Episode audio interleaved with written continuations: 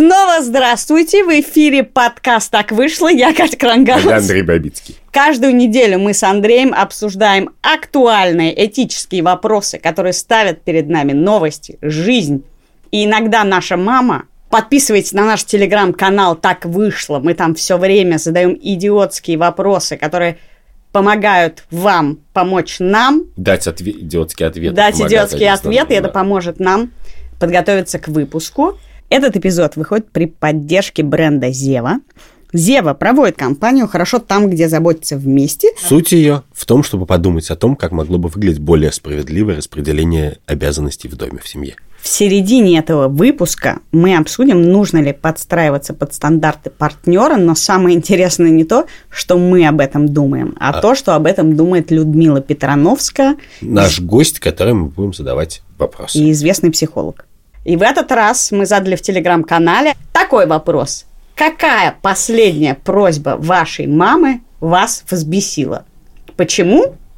Мы задаем такой вопрос, Андрей. Потому что мы говорим сегодня про феномен родства. Про родственников мы говорим. Про, ответственность перед родственниками. Ну, вообще, про родственников. Для начала давай договоримся, кто такие родственники. А потом, может, если их нет, так ответственности нет. Андрюш, мы сегодня говорим о семье и о том, что такое родство. И знаешь, есть такая вещь, как город побратим. Так вот, у нас с тобой есть подкаст «Побратим», он теперь присоединился к нашей студии «Либо-либо» и зовут его... «Закат империи». «Закат империи» и ведет его Андрей Аксенов. Это очень крутой подкаст про жизнь сто с чем-то лет назад в умирающей империи, буквально. В отличие от учебников истории, от которых я засыпаю, он совершенно наоборот не учебник истории, а рассказывает их, как будто бы они происходят прямо сейчас, про революцию, секс, наркотики и панк-рок в Российской империи. А про усыновление и приобретение новых родственников там есть. Найдется все. Мы начнем с истории про ответственность. Про ответственность. Это, и ты считаешь, что это история про ответственность. Да. Мы начнем с Джексона Риффета. Джексон Риффет – это молодой человек из Техаса, который настучал на папку в ФБР, буквально.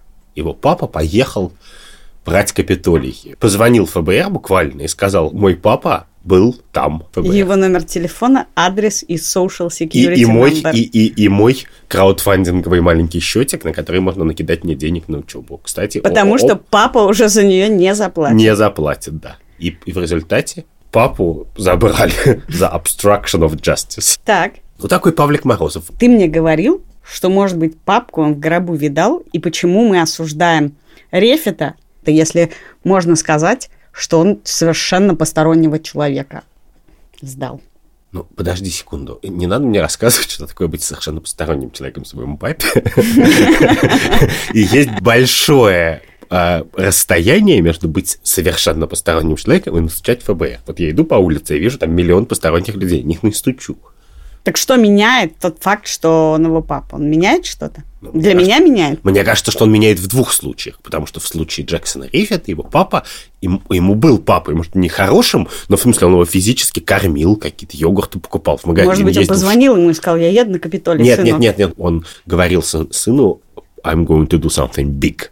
Типа, я что-то, мы сейчас такое замутим, что мир вздрогнет. Но ты не можешь простить просто факт звонка в ФБР, я знаю это. Для меня эта история странная. Потому что, с одной стороны, моя интуиция нравственная, конечно, говорит, ужас какой. Ну, нельзя настучать на отца. А с другой стороны, почему на всех можно, то и на отца можно, в принципе. Хорошо, что и... меняет тот факт, что он его отец?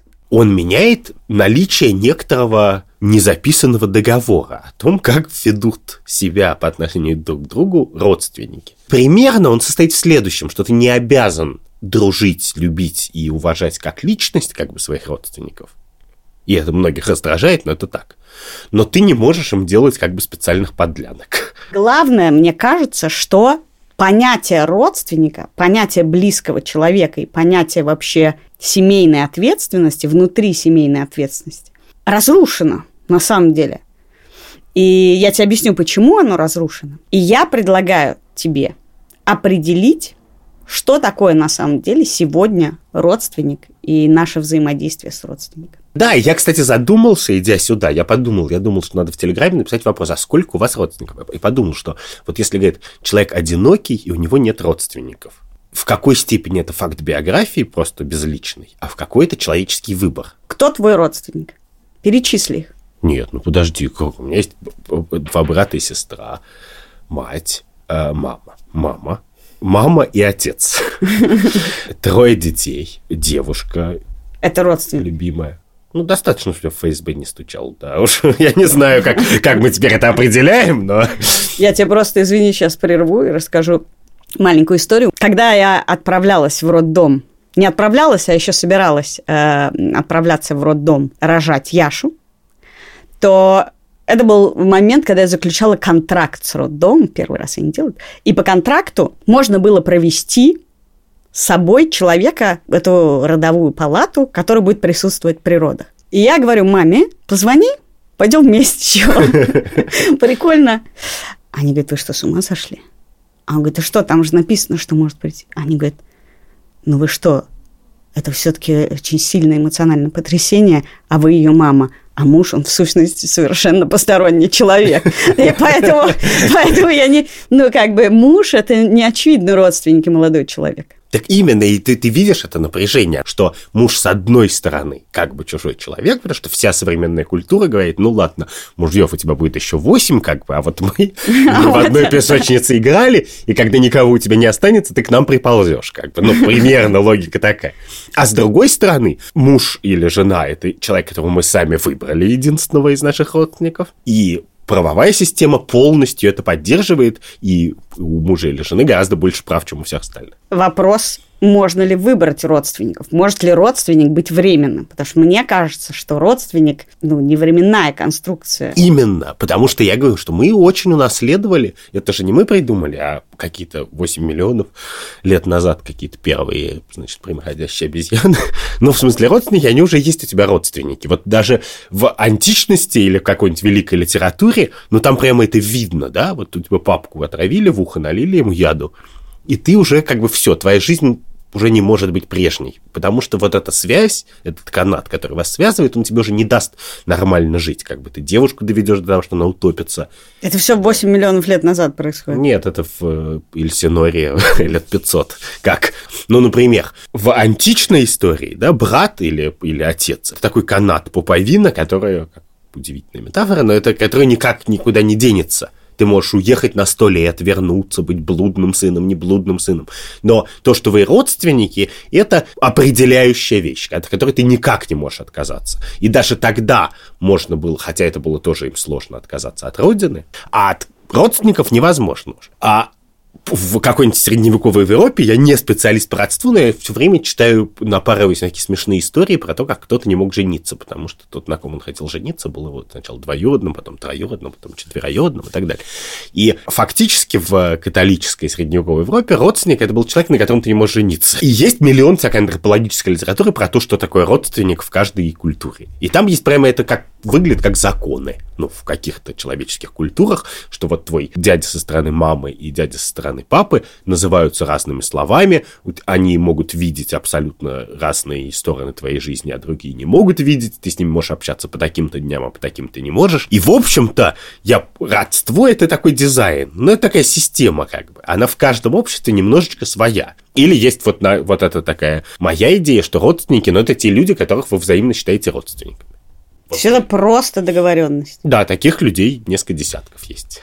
Но сейчас, в последние сто лет, у нас есть очень понятный пример того, как родство становится дизайном буквально, а именно усыновление. А что усыновлений было в истории человечества миллионы. Ну, в смысле, это было вообще есть самая э, естественная вещь. Более того, есть миллион обществ, где никому не придет в голову, что может быть неусыновленный ребенок, что, ну, что ребенок может быть без родителей. Если у него нет родителей, потому что они погибли, то в ту же секунду как бы все вокруг знают, кто его усыновляет. Он просто там куда-то переезжает, и все. Ну, в смысле, это ответственность расширенной семьи, тейпа, там, я не знаю, рода, клана. И понятно, что раньше, раньше было очень много таких представлений о кровных родственниках. Оттуда появился этот стакан воды – как, ми, как бы самая мизерная э, обязанность, которую должен предоставить тебе ребенок. И вся эта сепарация и идея сепарации, она, конечно, абсолютно это разрушает, потому что ты ничего не должен. Мне кажется, с этим еще связано, я, по крайней мере, замечаю, что во многих семьях, которые меня окружают,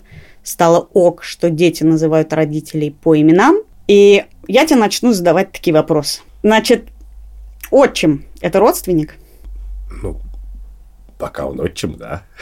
А родственники могут быть временные? Конечно, муж-то может быть временный. Вот мне это кажется очень важным. Важная вещь, во-первых, это кровное и некровное родство, потому что нам всем очевидно, что муж может быть временный. Мне интересно тут вот что. У меня есть много родственников. Много, много двоюродных, много троюродных. У нас много рожали все. Вопрос наследства. Я когда каждый раз прихожу в нотариальную контору, там висит такой плакат «Дерево наследства». Как, кто в какой очередности вступает, значит, получает права на твою собственность.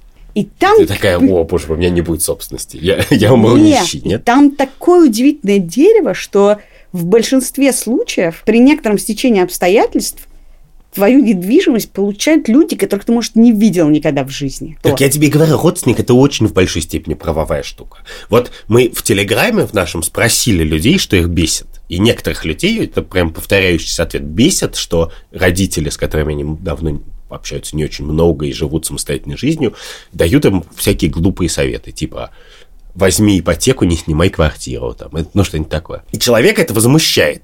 И я, в принципе, понимаю, вот он живет автономной жизнью, его возмущает, он же ни у кого ничего не просит. Но в логике как бы родства это очень законный вопрос, потому что в логике родства, которая у нас очень глубоко сидит, ты понимаешь, но когда он останется как бы в канаве, он же к нам придет. Ну, или так. Может быть, а может быть нет. Нет, но он может к нам не придет, но когда он останется в канаве, то мы должны будем поставить ему кроватку, взбить подушку и налить чашку чая. Ты считаешь и... так? Понимаешь, проблема вот в чем. В случае, если мне как бы скажет кто-то, так, собираем семейный совет, значит, значит, Васе нужна помощь, потому что ему не... Да почему Вася? У тебя все время Вася, а у тебя родственников до хрена ни одного из них не зовут Вася. Именно поэтому, именно поэтому я говорю Вася. Так вот, то я очевидно понимаю, что тут есть мое обязательство. Это обязательство, у меня нет обязательства знать, что человек чувствует в данном случае. Смотри. Что когда он счастлив и когда он весело смеется. Нет Но обязательств. Такого у меня нет. Такое обязательство у меня есть по отношению к друзьям и по отношению к людям, людям с которыми я строю отношения, пусть даже родственные, но как бы каждый день понемножку. Я бы сосредоточилась на кровных родственников первого порядка. Потому что мама одна, папа один. Кроме как в случае усыновления, и тут мы обсудим. А, у меня есть комплекты двоюродных братьев и сестер. И перед одними я чувствую ответственность, я чувствую, что это мои родственники, у меня есть тетя, я всю жизнь знаю, что у нее происходит. И это мои родственники. Пока бабушка моя была жива, мы называли радио BBC семейным, она все, я все знаю про них, они многое знают про меня. Есть комплект братьев и сестер двоюродных, про которых я не знаю ничего. Ну, я не чувствую вообще, что это мои родственники. Я не знаю их телефона, Э, я не знаю, как их найти, если мне понадобится этот кусок хлеба. Я бы оставила по этому поводу маму, папу и детей. Ну и родных братьев и сестер. Угу. Первый порядок. Есть вот эта физическая забота, бытовая. Мои родители, они меня кормили, поили, денег было мало. Каким-то образом они находили э, в этом бюджете деньги, чтобы меня как-то одеть, чтобы что-то мне это самое. И мне сложно это списать со счетов. Вот есть фильм «Шведская теория любви». Абсолютно душераздирающий, тоскливый, депрессивный. Художественный? Как, как вся Скандинавия. Ты могла сказать, Нет. просто скандинавское кино. Да, как вся Не описывать. Но... Про то, как в конце 20 века... Нет, это документальный фильм. Значит, у них вся программа была нацелена на сепарацию, на индивидуализм и сепарацию, про то, что никто ну, если так перевести этот фильм, значит, описать одной фразой, никто никому ничего не должен.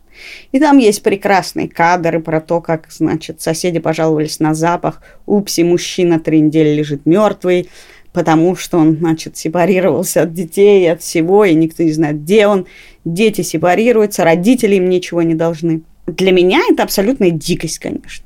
И тут вопрос, Почему это для меня дикость? Потому ли, что я последний раз разговаривала с мамой в пол первого ночи, а до этого э, в 9 часов вечера, а до этого накануне, а до этого накануне, а до этого накануне, и я не помню, когда был день, когда мы с ней не разговаривали. Но я считаю, что вообще не может быть такого, что ты выстраиваешь границы помощи. Не границы, вот это, не лезь ко мне с советом, это абсолютно да. нормальная вещь. Ты можешь сказать это маме, Э, ты можешь сказать это другу, ты можешь сказать это прохожему, который говорит тебе надень шапочку на ребенка. Но, Ты должен сказать это прохожему. но, конечно, к родственникам первого порядка у тебя есть большая ответственность, особенно если ты младшенький в семье и всю И как успешный стартап. бы...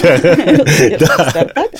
Да. И в этом смысле, да, я считаю, что это свинство. Ну, то есть вопрос должен или обязан. свинство? Да, вопрос должен или обязан не стоит. Вот, а я тебе и говорю, что родственники – это такая организация взаимопомощи в первую очередь. В этом мой смысл. И иногда она тебе не нужна каждый день твоей жизни. Но поскольку это сейчас ты как бы никогда не умрешь с голода, а 300 или 1000 лет назад этот шанс был очень реален, поэтому эта организация была нужна, даже если у тебя все хорошо. На случай, если у тебя все станет плохо, прям совсем плохо. И вот тогда они тебя спасут, как бы, значит, сплюнут, но спасут. Слушай, даже Петунья, даже Петунья, которая ненавидела свою сестру, взяла Гарри Поттера. Именно, да, это и есть ответственность, да. И она в его душу вообще не лезла, и как бы его сложной личностью не интересовалась, но кормить-то кормила. как- Кормила и Ну. одевала в обноски Дадли. Да, и, и, и мы хотим как бы весь... Холокост! Холокост. Знаешь что? Почему мы должны родственникам? Потому что мы все время пользуемся, кто может, этим ресурсом. В Латвии есть закон о реституции, и ты можешь приехать и сказать, опа, этот домик был мой. И тебе его отдадут. Что говорить о еврейских родственниках? Они пострадали, Кому повезло, у них даже никто не пострадал, я надеюсь. Я надеюсь, что У есть меня и такие пострадали. слушатели у нас, да. и опа, ты можешь на них выехать в Израиль. Нет. Да Это ты не можешь. Нет. А я могу. Да. Ты- Мне хочется пари с тобой заключить. Что? Что ты можешь? Да, что я смогу. Но я боюсь, что если в э, консульстве увидит нашу эту запись, то это понизит мои шансы. Ну ладно, ты, я и говорю, и правовая часть. Причем в, в случае Алии она совсем правовая. Ты не должен ничего родственникам. Не твои родственники заключили ковенант, завет с Богом. Алия, то есть возвращение евреев в Израиль и предоставлением гражданства, это основано на вполне конкретном договоре, завете, который заключил Иаков с Богом. Что вы обрезаетесь, и вам принадлежит земля обетованная. И, и как бы, прости, кто мы такие, чтобы лезть в переговоры Иакова с Богом. Слушай, а мне было интересно про правовую часть. В Советском Союзе, вот моему деду было 12 лет, и его папа был признан врагом народа. И так бывало, что родственникам предлагали отказаться от этой родственной связи. И часть семьи отказалась, и вот деду моему предложили тоже отказаться от отца. И он этого не сделал, и это было плохо. Это значит, что ты нес за это ответственность малоприятно. Но мне интересно, что это значит. Ты говоришь, папа мне не папа, в каком смысле? Нет, ну, смысле, Перестал в- иметь значение в, в твоей жизни? советские 30-е годы, это я понимаю, что это значило. Что? Это значило, что есть классовые отношения, и мы строим коммунизм, и все остальное, как бы, Нет, что в этот момент происходит с этим родством? Ты говоришь, что идея любви к папе – это пережиток старого общества, а мы строим новое общество, и если мой папа враг народа, то я, как сознательный член сознательного общества, как бы не могу его любить. Но тут интересно, что, мне кажется, тут совмещаются какие-то несовместимые вещи. До того, как ты отказываешься от него, то есть в тот момент, когда тебе это предлагают, имеется в виду, что сын за отца в ответе. Да. То есть твоя жизнь будет испорчена, потому что ты в ответе за это преступление. Да, но, собственно, Сталин делал лагеря для жен изменников Родины, да? Но в этот момент, когда ты подписываешь отказ, ты как бы задним числом не в ответе. Ты вперед не в ответе. Вперед не в ответе. А Как? каким образом ты снял этот ответ? Актом предательства. Как? Это очень просто. Я не понимаю, как родство очень сложно разрушить. То есть можно бухать годами, можно уйти как блудный сын, значит, прокутить свое наследство в э, борделе, а потом вернуться и сказать, как бы, можно я тут поработаю, тебя, значит, сено потаскаю. И тебя простят.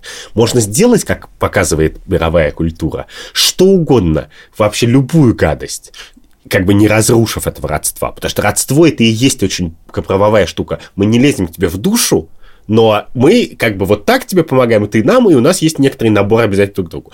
Но в тот момент, когда ты совершаешь как вот этот демонстративный акт предательства, отказа от родства, То есть в тот момент, когда кому-то из твоих родственников плохо, ты вместо того, чтобы организовать ему побег или что-то, я не знаю, или ходить хотя бы передачи носить, ты, значит, говоришь, ты мне не папа. Во всей мировой культуре. Вот это ультимативное зло, ультимативный грех. То есть ты можешь, в принципе, не считать человека родственником, но там, где канава, это обязательство. Ну, да, да. да. И ты это обязательство исполнишь перед э, своим папой, с которым ты, я не знаю, когда виделся в последний раз.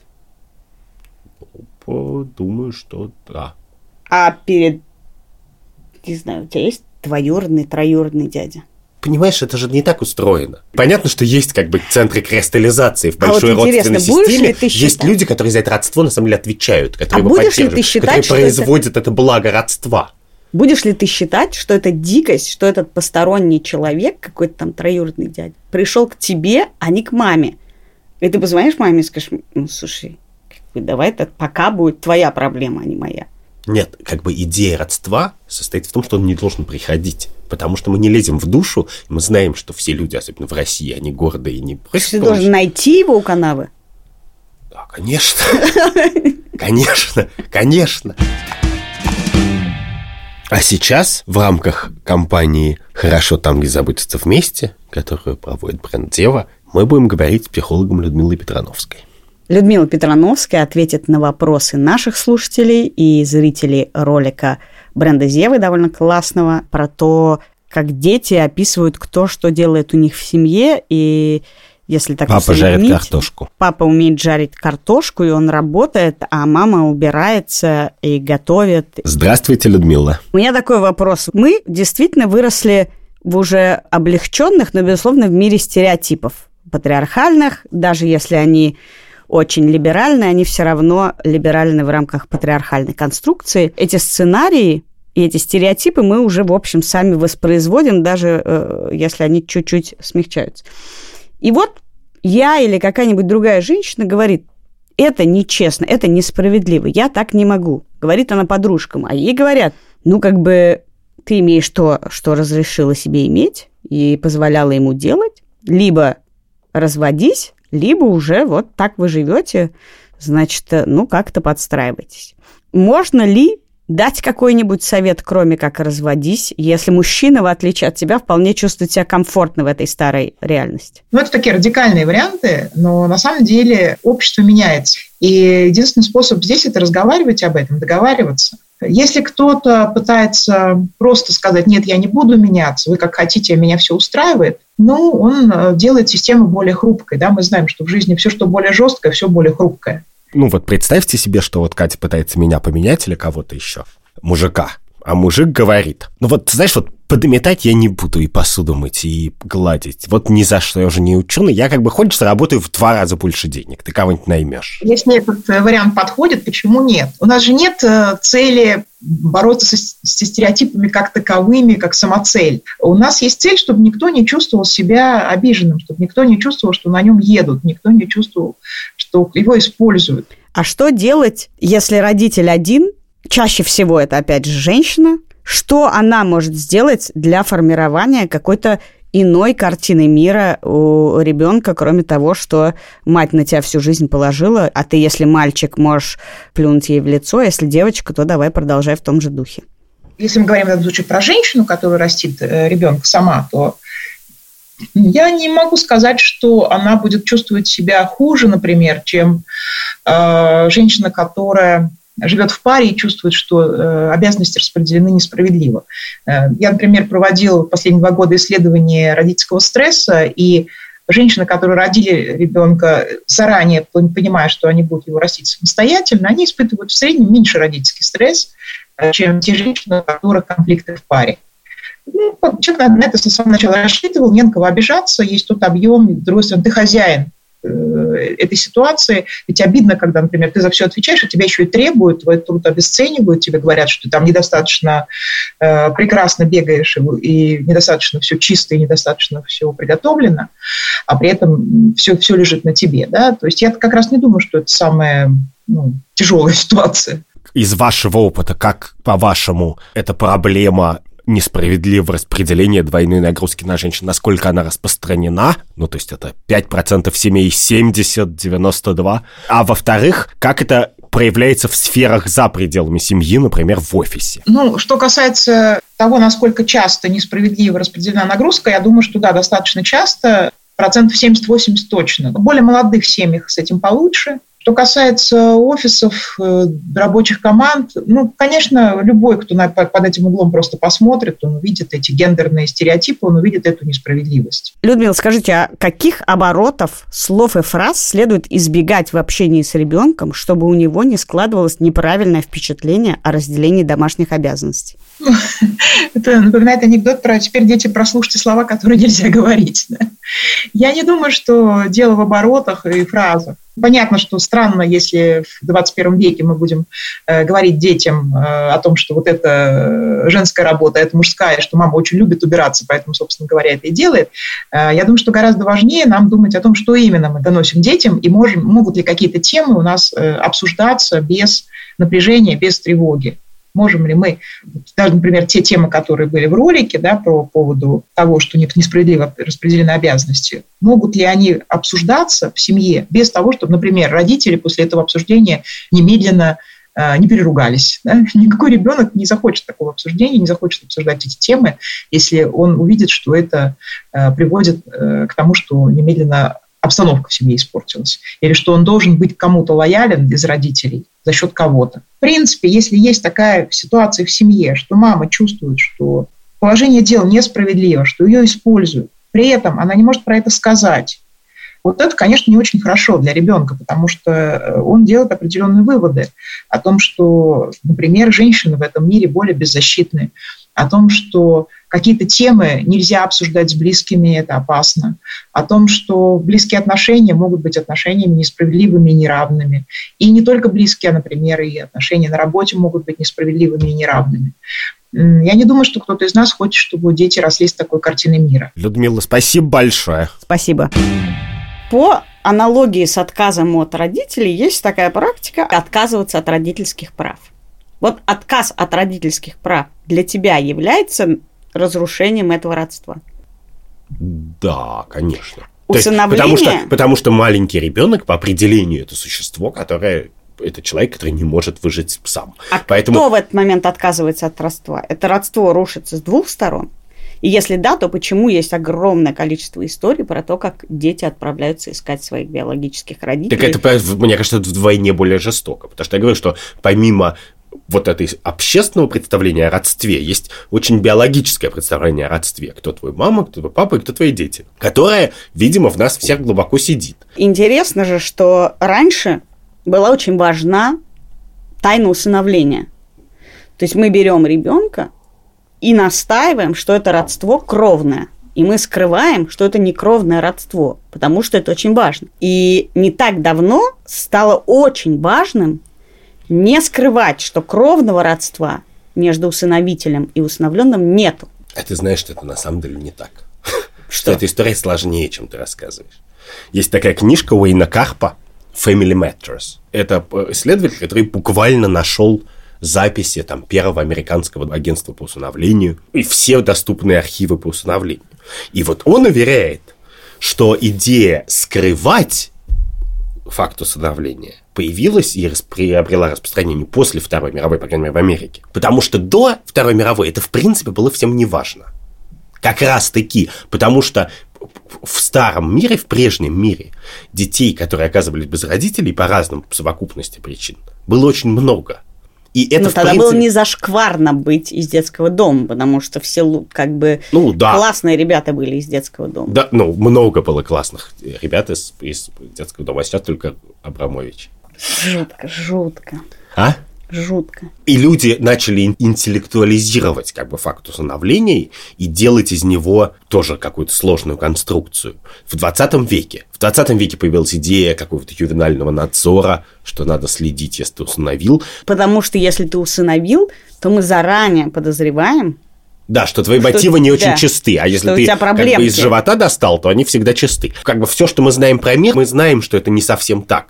И более того, мы знаем, в принципе, что это очень типичное поведение человека в 20 веке. Посмотреть на какие-то обычные человеческие отношения, которые тысячелетия существуют, и сказать, это очень опасные отношения. Они подвергают всех участников эмоциональному и физическому риску, поэтому мы сейчас засучим рукава профессионалы и научим вас эти отношения строить правильно. И мы, консерваторы, традиционалисты, говорим, ну, чуваки, как бы мы тысячу лет... Как бы, Рожали. это же- да, и родство Любили. это дать кусок хлеба. Как бы, и, и... Так я, например, считаю, что родство это про любовь. Это Что, как так? ну, Андрюш, давай признаемся. Что мы кого-то любим? Нет, ну что мы, мы с тобой родственники, не в биоло- биологическом смысле.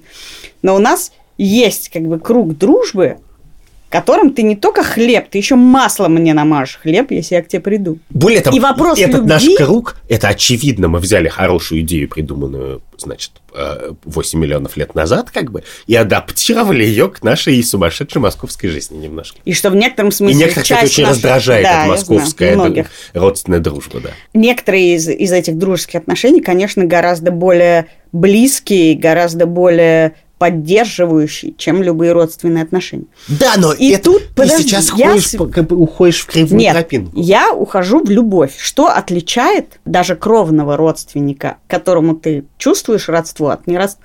Это чувство некоторые. Более того, тысячелетиями вот эта идея чувства или его как бы нормального чувства, которое ты испытываешь к ребенку, оно в разных действительно культурах разное. Но оно считалось очевидным. Когда-то очевидно было, что вот он родился, и ты его носишь на, на спине, пока он, значит, ходить не может, занимаешься своими делами, когда он может ходить, ты его спускаешь, он занимается своими делами. Там как бы про чувства речь особо тоже не шло. В какой-то момент, значит, э, есть такой текст Петрановской про послевоенную травму, про то, как матери, значит, не могли испытывать чувства к детям, потому что, а, они боялись привязываться, потому что все, значит, ненадежно, и б, потому что они были абсолютно удолбаны всей э, работой по дому и не по дому, и поэтому там было э, нарушено, значит, чувство. Сейчас есть абсолютно два противоположных направления. Одно про сепарацию и про то, что есть такое понятие, как достаточно хорошая мать. Достаточно хорошая мать уже звучит так. А для меня это есть- звучит супер-дупер. А для меня это звучит не, не- не- не вообще не кул. Во-первых, это не, не тщеславное название, как бы не амбициозное. Во-вторых, это значит, что есть хорошая мать, и у нее как бы она любит своего ребенка и бла-бла-бла, и бла-бла-бла. И это интересно, что, ну, этот окситоцин, который у тебя вырабатывается, если ты женщина, а у мужчин это не вырабатывается, кажется. Когда он работает, а он в большинстве случаев работает, у тебя как бы сразу опа, и ты его полюбил. А как это тебя бывает? Как бы ребенок разбил вазу, и ты говоришь, у меня сейчас не работает окситоцин. Нет, ну как, окситоцин вырабатывается Я просто- на, на той стадии, когда он еще не бьет вазы. Да. Хотя, видишь, мне окситоцина уже 10 лет хватает того окситоцина, чтобы не, не ругаться за вазу. А достаточно хорошая мать, мы говорим, ты не обязана испытывать чувства. Ты обязана покормить, попоить, и это То уже то, что я- хорошо. да, за это что я то, что топлю, да. а при этом параллельно есть как бы движение про то, что мы должны носить этого ребенка на груди, кормить его до пяти лет, выстраивать какую-то привязанность. То есть это на самом деле то же самое, что ее как бы нет изначально, но одни считают, что мы ее не должны вырабатывать, а другие считают, что как бы огромная работа по выстраиванию нормальной какой-то привязанности, и ты ее должен проделать. Для меня это симптом А я считаю, что... главной проблемы человечества последние 150 лет. Что вот что-то делают тысячу лет, нормально делают. Кто-то хуже, кто-то лучше, кто-то, конечно, отвратительно. Но таких людей, которые делают эту работу отвратительно, вообще-то мало. Дальше мы такие интеллектуалы собрались и, и учим, как бы, чуваки, значит, а, вы неправильно делаете, потому что вы ни хера не сепарируетесь. Б, вы отня- страдаете от э, чувства вины тогда, как с вами все ок. Да, С, к вам не пришел инспектор не проверить, что у ребенка чисто в комнате там и так далее. Пойми, никакую я, мое детство не прошло бы, и вообще детство любого советского ребенка не прошло бы никакую современную ювенальную юстицию. Возьми какого-нибудь датского инспектора, значит, Если пошли в любую страну, которая не Дания, как бы он всех детей отберет. Кровное родство все равно какая-то дико важная штука, иначе бы люди не копали бы свое генеалогическое древо до 153-го колена, это не неправда. плевали бы. Это неправда. Они бы встретили своего прапрапращура, как бы, и не за руку бы с ним не поздоровались. Но они, они хотят знать они о том, просто откуда мы, кто мы. пьедестальчик, чтобы на нем сесть. И про да. кто мы. Один сериал про серийного маньяка. Сериал называется Prodigal Son, блудный сын, которого ты поминал несколько. Итак, серийный маньяк, и у него есть сын. Сын занялся, э, он работает профайлером, то есть человеком, который составляет профайл преступника в нью-йоркской полиции, занимается убийствами. К нему все время возвращается э, воспоминания про то, как папка, когда его задерживали, сказал ему «We are the same».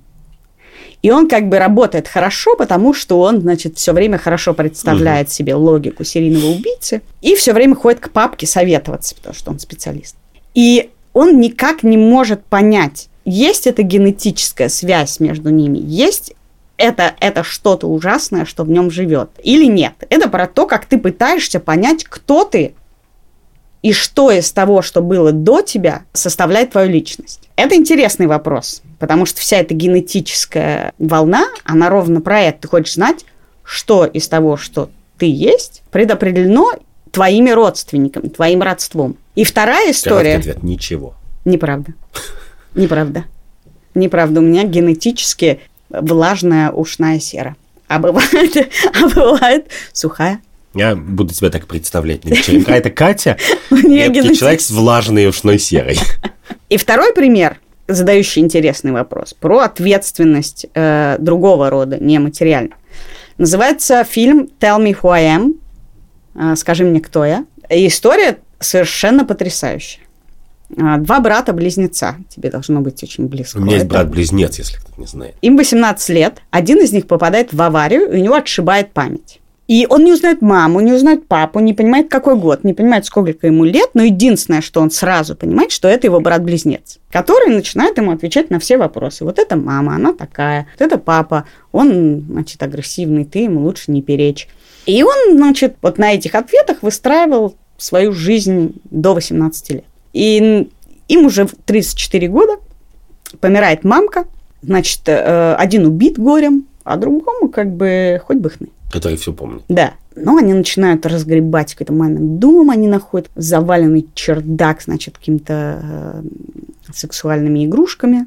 Брат говорит, забей. Они э, находят какие-то ящик каких-то странных, очень э, сексуализированных писем от разных людей маме. И в какой-то момент он находит в буфете э, фотографию, где они вдвоем голые, без головы. И он, значит, смотрит на нее, идет к своему брату и задает ему один вопрос. Абьюзила ли нас мамка сексуально? И тот отвечает ему «да». Да. Все, и с этого момента этот брат перестает отвечать на вопрос. Тот ему спрашивает, как, что. Он говорит, тебе не надо этого знать, я ничего тебе не скажу. Дальше, значит, 20 лет он пытается снова, говорит, я снова не понял, кто я. Единственное, вокруг чего я строил свою жизнь и, и сознание того, кто я, это была ложь. Я не понимаю, кто я. Он ни на что не отвечает. Я не понимаю, что там было. Я, значит, что хочу покончить с собой. Короче, вот э, жуть и жуть. А второй говорит, я сделал для него то, что я хотел бы, чтобы кто-нибудь сделал для меня.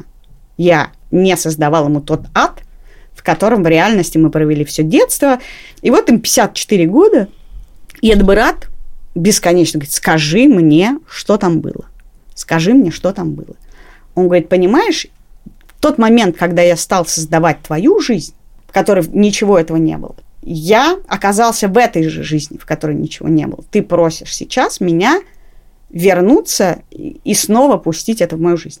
Ну и дальше они садятся, разговаривают, тот ему рассказывает про как бы адовую педофильскую сеть э, и круг, по которому пускала мама вдвоем. И в конце становится понятно, что у одного наступило облегчение, а, я понял, кто я, вот что со мной было. А второй, как бы, второй абсолютно в аду. Вот эта ответственность перед братом, которая перед ним стояла, она очень неочевидна. Для меня очевидно, что я бы поступил точно так же.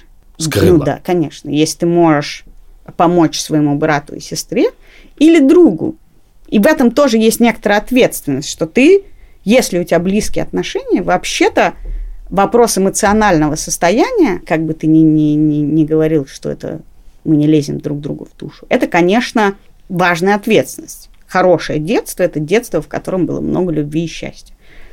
Хорошее, не знаю, детство твоего брата – это детство, в котором его не насиловали бесконечно. И я считаю, что это ответственность тоже родственника. Ты, принимая на себя эту родственность, даешь некоторое обещание гораздо большее, чем ты даешь мужу. И в частности берешь на себя гораздо большие права. Да. И это очень сложно, потому что то, что ты описываешь, такой выбор Софи. Это выбор, совершенный в невероятных уже обстоятельствах. Тоже про Холокост. Выбор Софи – это э, фильм с Про невозможный Стрип. выбор. Фильм с Мэрил Стрип. Я, кстати, есть пределы моим страстям к такого рода фильмам. Я не смотрела его. Фильм, в котором Мэрил Стрип в концлагере, она стоит перед выбором, кто из двоих ее детей должен быть убит и кто останется в живых. Вот, а это почти то же самое. Ну, то есть, то, что ты описываешь, вот двое детей, они уже как бы в аду на самом деле. Я просто не... Я говорю, что мне очень сложно давать моральные оценки людям в аду. Вот они уже в аду. Ну, по крайней мере, тот, кто все помнит, точно в аду. И дальше говорит, если бы я был в аду, я бы поступил иначе. Но я не знаю, у меня нет ответа на этот вопрос. И этот ад, он создается ровно тем, что это и есть главный и самый жуткий пример родственного предательства. Я считаю, что единственный итог нашего разговора сводится к правилу, что родственники могут не свидетельствовать против родственников. Потому что единственное, что мы выяснили, что территория родственников – это территория двойного стандарта, того самого второго стандарта, что у тебя есть какие-то концепции, которые не действуют на этой территории. В каких-то ситуациях они действуют, но в любой момент они могут дать сбой. И ты почувствуешь вот это от постороннего человека, что он, значит, тебе больно почему-то, что он умер, и это как-то с тобой связано, что у тебя были, не знаю, дедушка из НКВД, все это на тебя накладывает чувство, хотя за этим пространством ты можешь считать, что никто ни за кого не в ответе, что ты ничего не хочешь знать про своего папу и так далее, и так далее. А вот каково было людям, у которых внуки служили в НКВД? Я думаю, было хуже гораздо. Сто лет назад таких людей было довольно много. Чем хуже? Твой внучок приходит, как бы кровь смывает с кожанки, я не знаю. Да, с другой стороны, ты это... его плохо вырастил. Не это ты хуже, плохо, там хуже, чем речь не, не всегда о тебе, как говорит моя любимая женщина. А, не ты плохо вырастил, а просто. Вот он приходит и со своей кожанки смывает кровь. Это чувство, вот, которое, например, сложно себе представить, но очевидно, что в истории были люди, которые его переживали. Сильнее стыд за родственника или гордость за родственника, хотя и то, и другое не очень связан с Конечно, стыд из моей концепции родства... Ну, у тебя вообще стыд это э, стыд Нет, нет, гордости. это неправда. Это не совсем так. За друга, например, я могу стыдиться и гордиться равно. Я никогда не стыжусь за друга. Ну, это тебе просто повезло с друзьями, знаешь? А тебе нет. Этот стыд, ты с ним должен работать, потому что это ваша родственная сеть так устроена. У человека есть, у нас есть сужающаяся часть специальных отношений. Вот когда-то считалось, что все отношения специальные. Что если ты кузнец, то к тебе применяется другая как бы этика, чем если ты военный. Если ты кому-то брат, то к тебе применяется другая этика, чем как бы к вашим отношениям другая мера применяется, чем к отношениям тебя с кем. Прогресс человечества и движение человечества, не всегда это прогресс, состоял в том, что эти специальные отношения сжимались. Мы кузнеца и военного, мигранта и, значит, гражданина, знакомого и незнакомого меряем одной меркой, на самом деле. А родство – это последний бастион специальных отношений. И я понимаю, почему идея родства такое наше какое-то грязное, кривенькое, плохонькое родство, как бы для прогрессивного скандинава, может быть мучительной. Потому что это пространство отказа от универсальных ценностей. Пользуясь случаем, я хочу передать привет своей маме, папе, моему брату, моей сестре, моим детям, моей двоюродной сестре, другой моей двоюродной сестре, моей тете, моему дяде, Хватит пока. Я за полной бессмысленностью даже не буду перечислять, кому это привет. Это был подкаст «Так вышло». Я Катя Крангаус. А я Андрей Бабицкий. Этот выпуск мы делали со звукорежиссером Ильдаром Фатаховым, редактором Андреем Борзенко, продюсером Ликой Кремер и ресерчером Катей Зорич. Это подкаст студии «Либо-либо». А мы с вами прощаемся до следующей пятницы. Пока.